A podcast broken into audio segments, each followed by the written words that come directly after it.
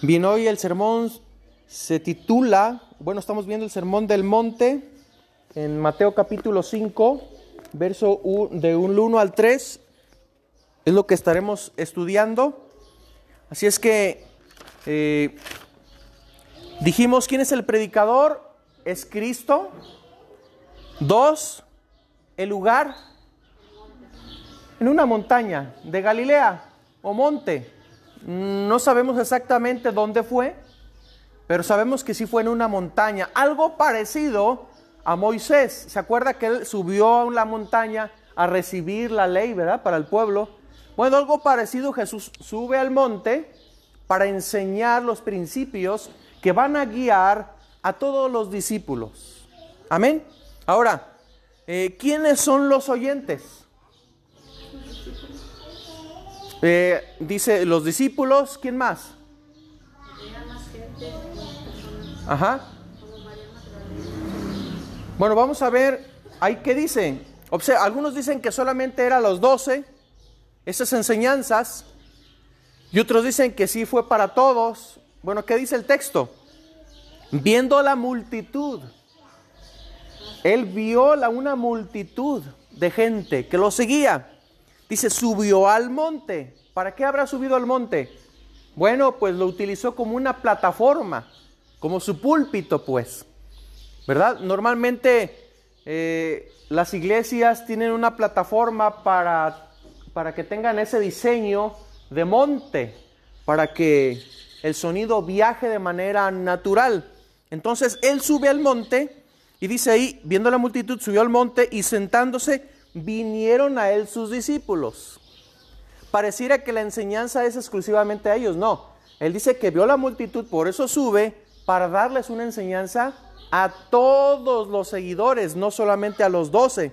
Y dice, y abriendo su boca les enseñaba diciendo, bueno, aquí por lo menos habla de ocho bienaventuranzas, aquí en este pasaje. Estas mm, ocho bienaventuranzas son de naturaleza mesiánica, tiene que ver con el reino del Mesías.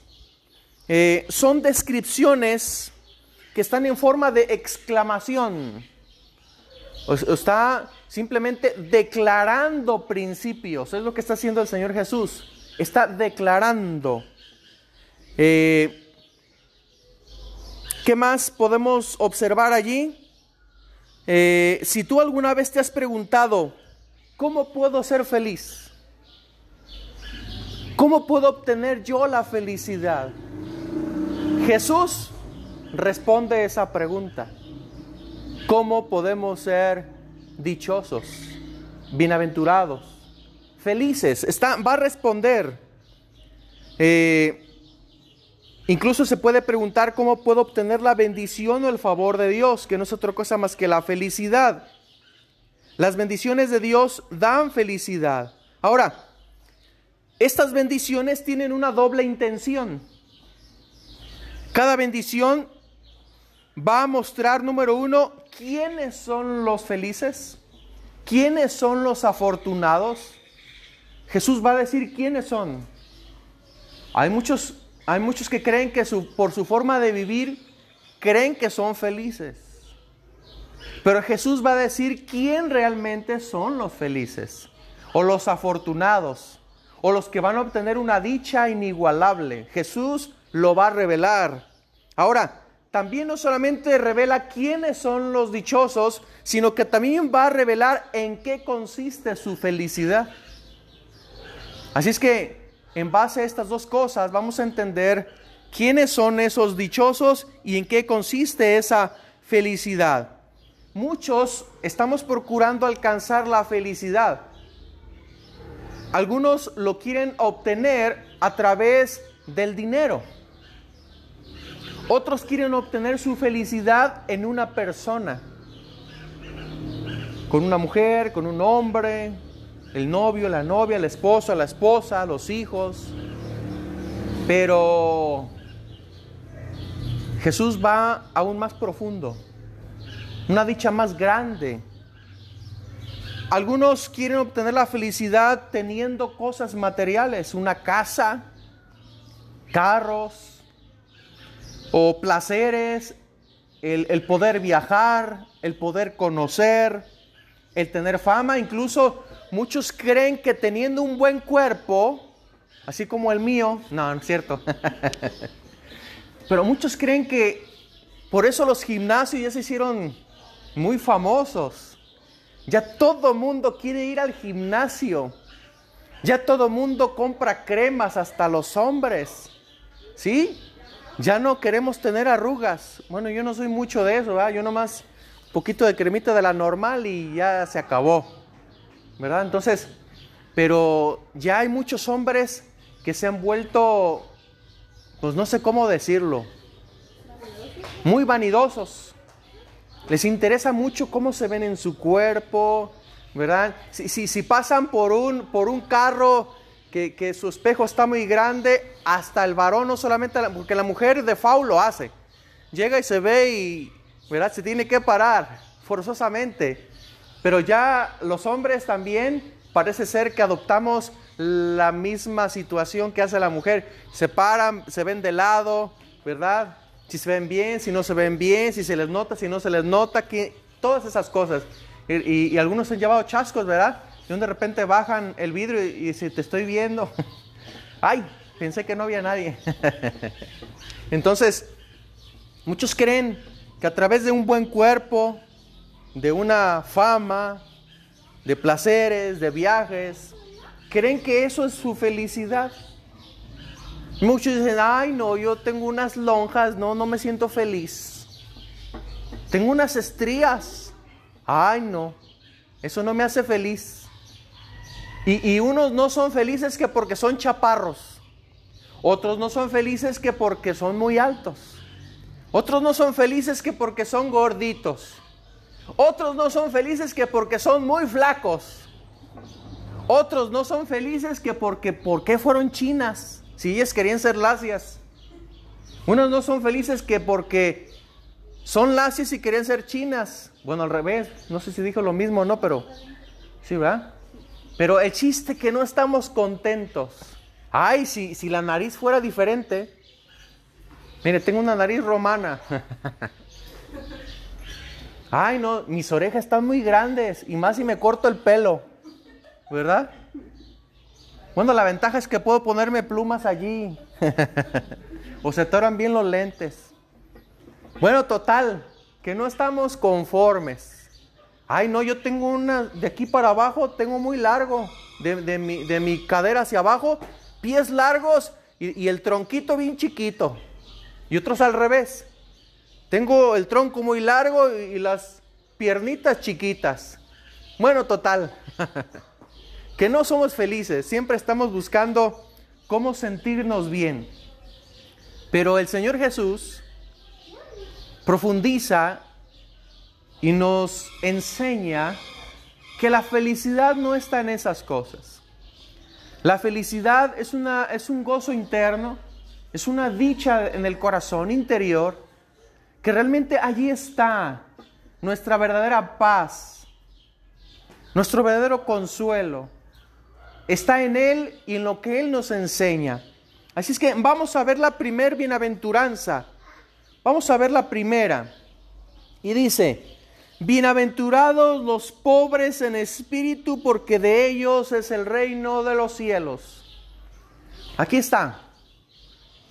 ¿Quiénes son los felices? ¿Quiénes? Los pobres.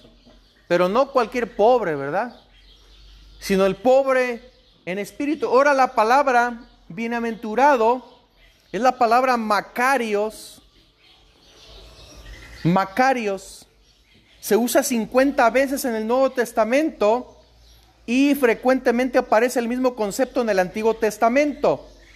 Originalmente significaba grande y se refería a una prosperidad exterior y material. Así lo, lo entendían los judíos y todavía lo siguen entendiendo. Oh, eres muy bendecido, como diciendo, tienes riquezas. Así entienden la bendición, como que si Ay, cuánto Dios te ha bendecido. Ay, o sea, como diciendo, cuánto Dios te ha enriquecido. Mira cuánto tienes. Y todavía muchos cristianos tenemos el mismo concepto equivocado. Allí eso no significa bendición, porque también el malvado que no conoce al Señor tiene muchas riquezas. Y no significa que sea feliz. Así es que no, no está allí esa felicidad. Macarios, eh, según la Biblia, es el hombre que tiene fe en Dios. La felicidad es para aquel que lleva una vida piadosa, una vida que busca a Dios. Ahí está nuestra felicidad. En el Nuevo Testamento, bienaventurado es aquel que confía en Cristo, que viene a su Salvador. Eso es lo que significa Macarios, una felicidad interna, espiritual, una conciencia de paz, de gozo, de tranquilidad, de que estamos a cuentas con Dios que hay una paz interna. Macario significa dichoso, feliz, bienaventurado, favorecido, bendito, afortunado. También significa contento. Contento. Entonces eso quiere decir que cuando no estamos contentos, nos sentimos infelices. ¿Alguna vez le ha visto la cara de Fuchi a una persona? ¿Sí, sí, se acuerda cómo es una expresión de una cara de fuchi? Como que no le parece nada, no está contento, no está contenta con nada, tiene una cara como de amargura. Y si no estamos contentos, entonces significa que nos sentimos infelices. Bueno, es cierto que en nuestra vida hay momentos de tristeza. Es cierto que en nuestra vida hay momentos de amargura. Pero la felicidad que Cristo nos da es tan profunda y tan interna que sobrepasa la amargura, sobrepasa la tristeza y podemos sentirnos contentos aún en medio de una situación adversa. Podemos sentir paz, como dice la canción, aún en medio de la tormenta. Esa es la felicidad que Cristo da. Una felicidad que no depende de las personas a mi alrededor. Una felicidad que no depende de las circunstancias que estoy viviendo, sino de una relación que sostengo con Dios. Allí está mi felicidad, allí está tu felicidad. Así es que, ¿quiénes son los bienaventurados? ¿Quiénes son los felices? ¿Quiénes son los que están contentos? Número uno, podemos decir los que están en Cristo. Pero este pasaje dice, bienaventurados los pobres en espíritu. Incluso Lucas capítulo 6, verso 20, hablando de las bienaventuranzas, Lucas se limita a decir los pobres. Pero es más correcto lo que dice Mateo, lo que le agrega a los pobres en espíritu. Porque la verdad es que no hay bendición inherente en la pobreza material. Porque el otro extremo es decir, ay, qué pobre soy, soy bienaventurado porque soy muy pobre. Bueno, bien puede ser que tomé malas decisiones y me fui a la pobreza. Por una mala decisión no significa eh, pobreza material, tampoco significa bienaventuranza, tampoco. Así es que eh, en, el, en el griego aparecen tres palabras para que nosotros entendamos lo que significa quién es el pobre. Pero en este pasaje, eh, el Señor Jesús o la traducción en el griego utiliza la palabra griega que se traduce pobre como, como, ¿cómo les puedo decir? Como la condición más desesperante como de absoluta destitución, o sea, es la peor. Utiliza la palabra más grave con respecto a pobreza. Entonces significa, de hecho la palabra en griego empieza con P y después sigue la misma palabra diciendo tojos. Esa palabra significa mendigo, por diosero pobre, afligido, necesitado, despreciable, sin valor, desamparado o indigno. E-, es la palabra peor que se puede utilizar de las tres que existen en griego para significar pobreza. Así es que se refiere al mendigo que depende de la bondad de otros para su existencia. Uno que no tiene recursos propios. Hablando de pobreza material, pero aquí está hablando de una pobreza espiritual. Entonces, ¿a qué se refiere con que son bienaventurados los pobres en espíritu? La pregunta es, ¿cuál es lo contrario al pobre en espíritu? ¿Qué sería lo contrario? Altivo. Altivo de espíritu. Ah, altivo en espíritu, entonces es el soberbio, el orgulloso, el que piensa que tiene sus propios recursos y que no necesita a nadie. No necesito de nadie. Para eso yo hago cosas, para eso yo sé, para eso eh, me he ganado la vida, para eso yo tengo, para esto. Ese es el altivo que piensa que no necesita de nadie. Entonces, ¿quién es el pobre en espíritu? Aquel que reconoce que no tiene recursos espirituales. Aquel que eh, podemos decir los que reconocen su necesidad espiritual, los que han dejado su autosuficiencia, su orgullo, su soberbia y que buscan solamente la gracia de Dios. Es aquel que se siente pequeño, es aquel que se siente insuficiente, es aquel que no confían en su propia justicia, ni en sus fuerzas, ni en sus riquezas, ni lo que hay o les ofrece este mundo, ni en lo material, ni en sus recursos, ni en sus méritos. Ese es el pobre en espíritu. Es aquel que tiene un corazón contrito. Contrito significa arrepentido humillado, donde podemos decir, Señor, delante de ti soy un pecador. Delante de ti, Señor, soy indigno. Y para esto, no sé si se acuerdan de aquel pasaje del fariseo y el publicano. Ahí está la contraparte, el altivo de espíritu y el pobre en espíritu se reflejan claramente en ese pasaje. Eh, si no me equivoco, es en Lucas capítulo 18, verso 9. Lucas 18, verso 9.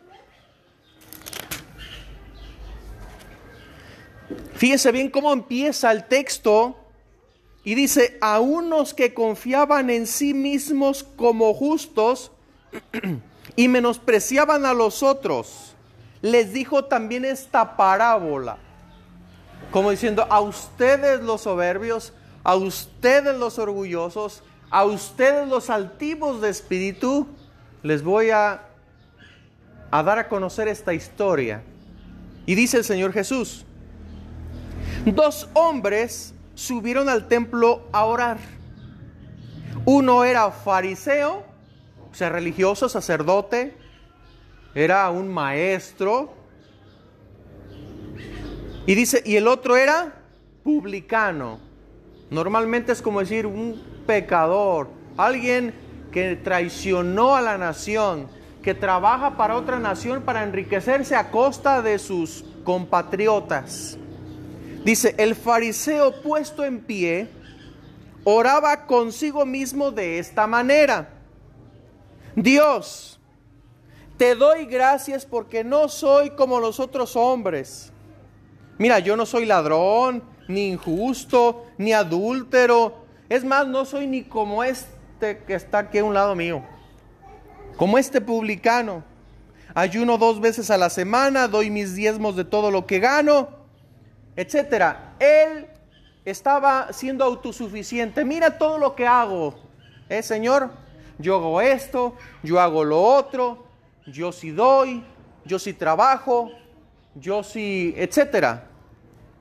Mas el publicano estando lejos, no quería ni aún alzar sus ojos al cielo, sino que se golpeaba el pecho diciendo, Dios, sé propicio de mi pecador. Es decir, ten misericordia de mí, Señor, porque soy un hombre pecador, soy indigno, realmente no tengo recursos, realmente yo no he hecho nada para merecer tu gracia, tu amor, tu perdón. Yo no tengo nada que ofrecer. Nada. Soy sucio, estoy manchado. Realmente, delante de ti, soy indigno. Y dice el Señor Jesús en el verso 14, les digo que éste descendió a su casa justificado antes que el otro. Dice, porque cualquiera que se enaltece será humillado y el que se humilla será enaltecido. Así es que, ¿quién es el pobre en espíritu? Aquí está la entrada al reino de los cielos. Aquí está.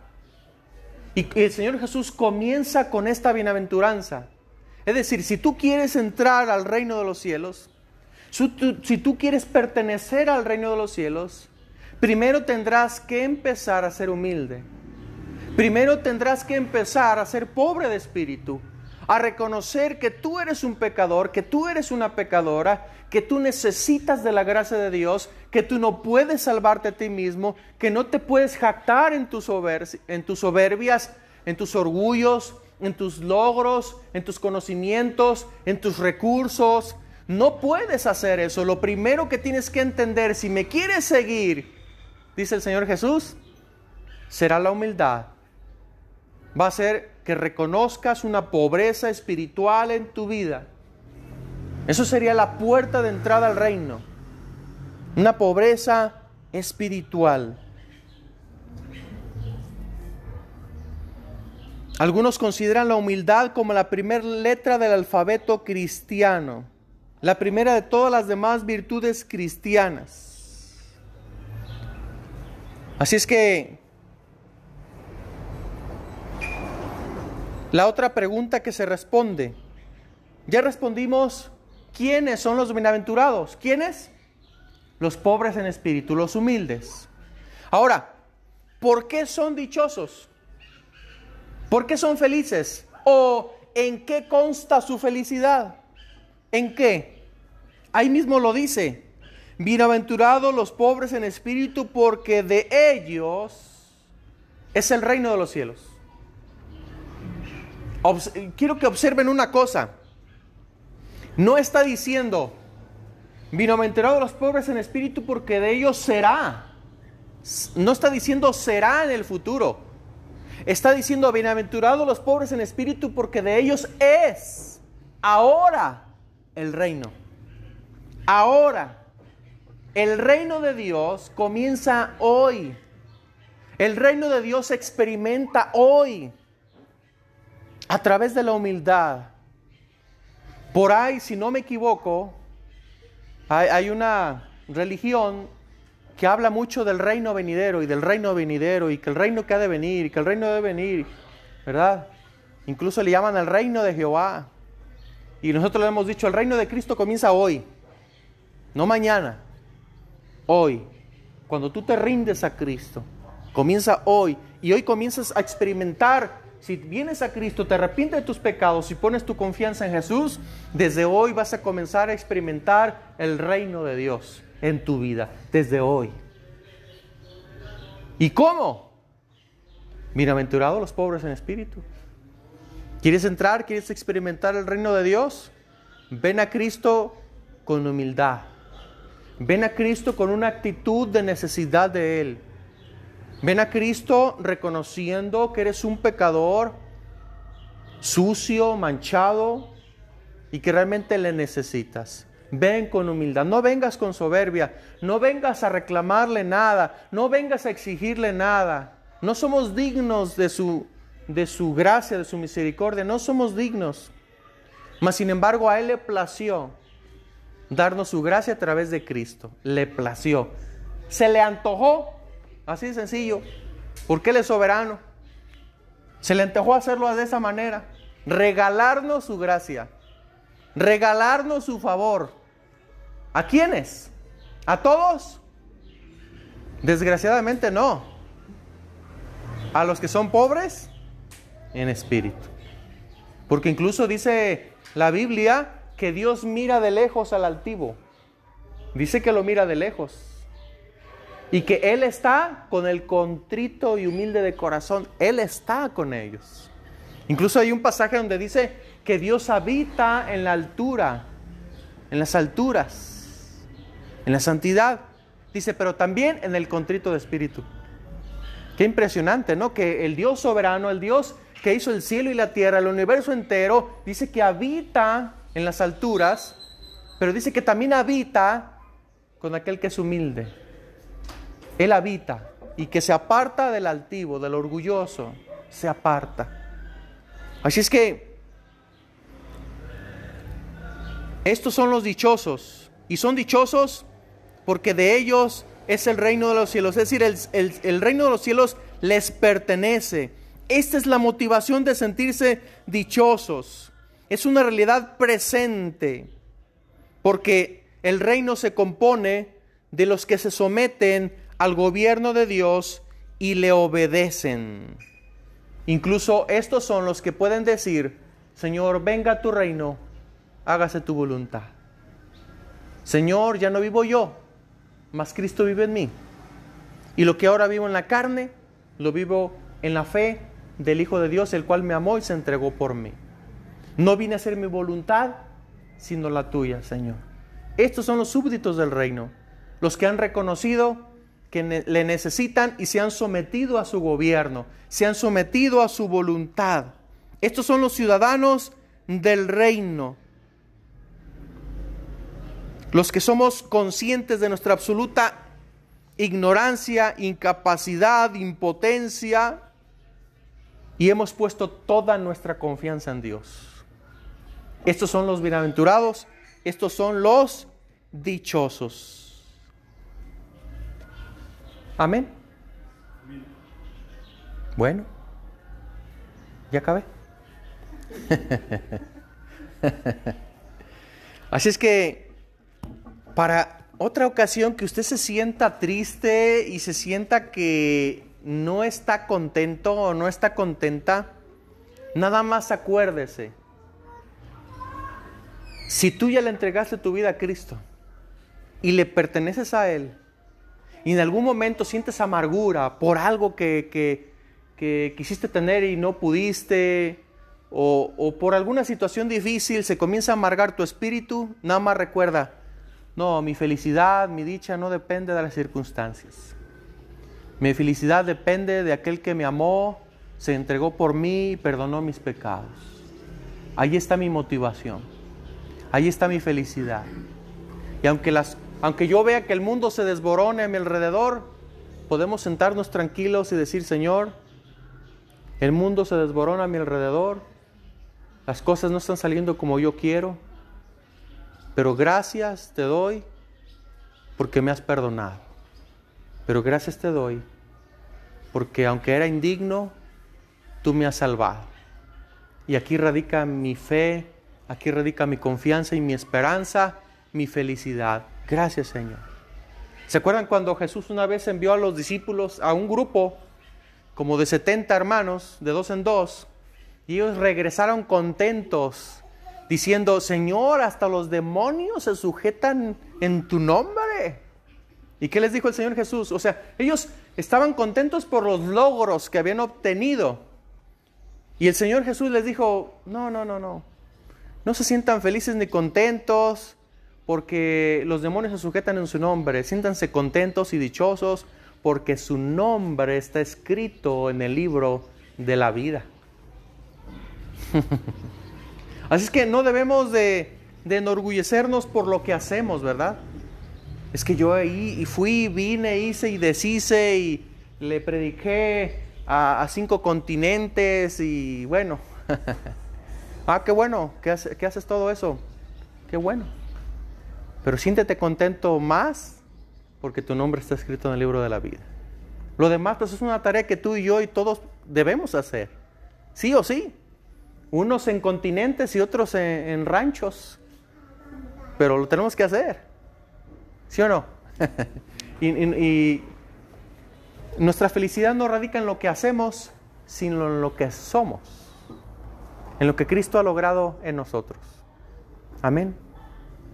Así es que yo te invito a que te pongas sobre tus pies y reflexiones en esta tarde. Si venías a lo mejor a disgusto, si venías con amargura, con tristeza, descontento, descontenta, si venías con una mala actitud, pues es el momento de pedirle perdón a Dios. De decir, bueno, sí cierto, a lo mejor estoy pasando por una situación difícil, pero mis ojos puestos en Cristo, mis ojos puestos en la dicha y la felicidad que Él me da y no en lo que no tengo ahora. Porque muchos se amargan porque es que, ay no, yo hubiera querido esto, pero no lo obtuve. Y siempre viven del pasado, de lo que no pudieron tener, de lo que se les escapó de sus manos. Y viven toda la vida, años tras años, no, pudieron lograr, en lo que me hicieron y no, no pueden perdonar, viven del pasado, viven de las personas, viven, o sea, viven mal. Hoy, en esta tarde, es el momento de decir, Señor, perdóname. Yo quiero vivir contento. Contento con lo que tú estás comenzando a hacer en mi vida. Contento, contenta. Decir, ayúdame a sentirme feliz, dichoso, dichosa por la obra que has comenzado en mi vida, en mi interior. Oremos, Padre, en el nombre de Jesús. Estamos hoy delante de ti, Señor. Perdónanos porque cuántas veces nos amargamos, cuántas veces andamos con la cara de limón chupado, Señor. Con una cara que realmente muchos notan, nuestra tristeza, nuestro descontento y sobre todo nos sentimos mal por no tener lo que queremos. Pero Señor, hemos obtenido lo que no buscamos. Tu gracia, tu salvación, el perdón de nuestros pecados. Nos libraste de la condenación eterna, Señor. Nos sigues transformando, nos sigues hablando. Señor, ayúdanos a cada uno de nosotros a ir mejorando en nuestra vida espiritual a ir creciendo, desarrollándonos como hijos tuyos, a irnos pareciendo más y más a Cristo, nuestro modelo perfecto en carácter, Señor, en sus actitudes, como una vez tú lo dijiste, Señor, aprendan de mí, que soy manso y humilde de corazón y encontrarán descanso para sus almas. Ayúdanos, Señor, a ser como tú mansos y humildes de corazón, para encontrar ese descanso, esa paz, esa felicidad que tanto anhelamos.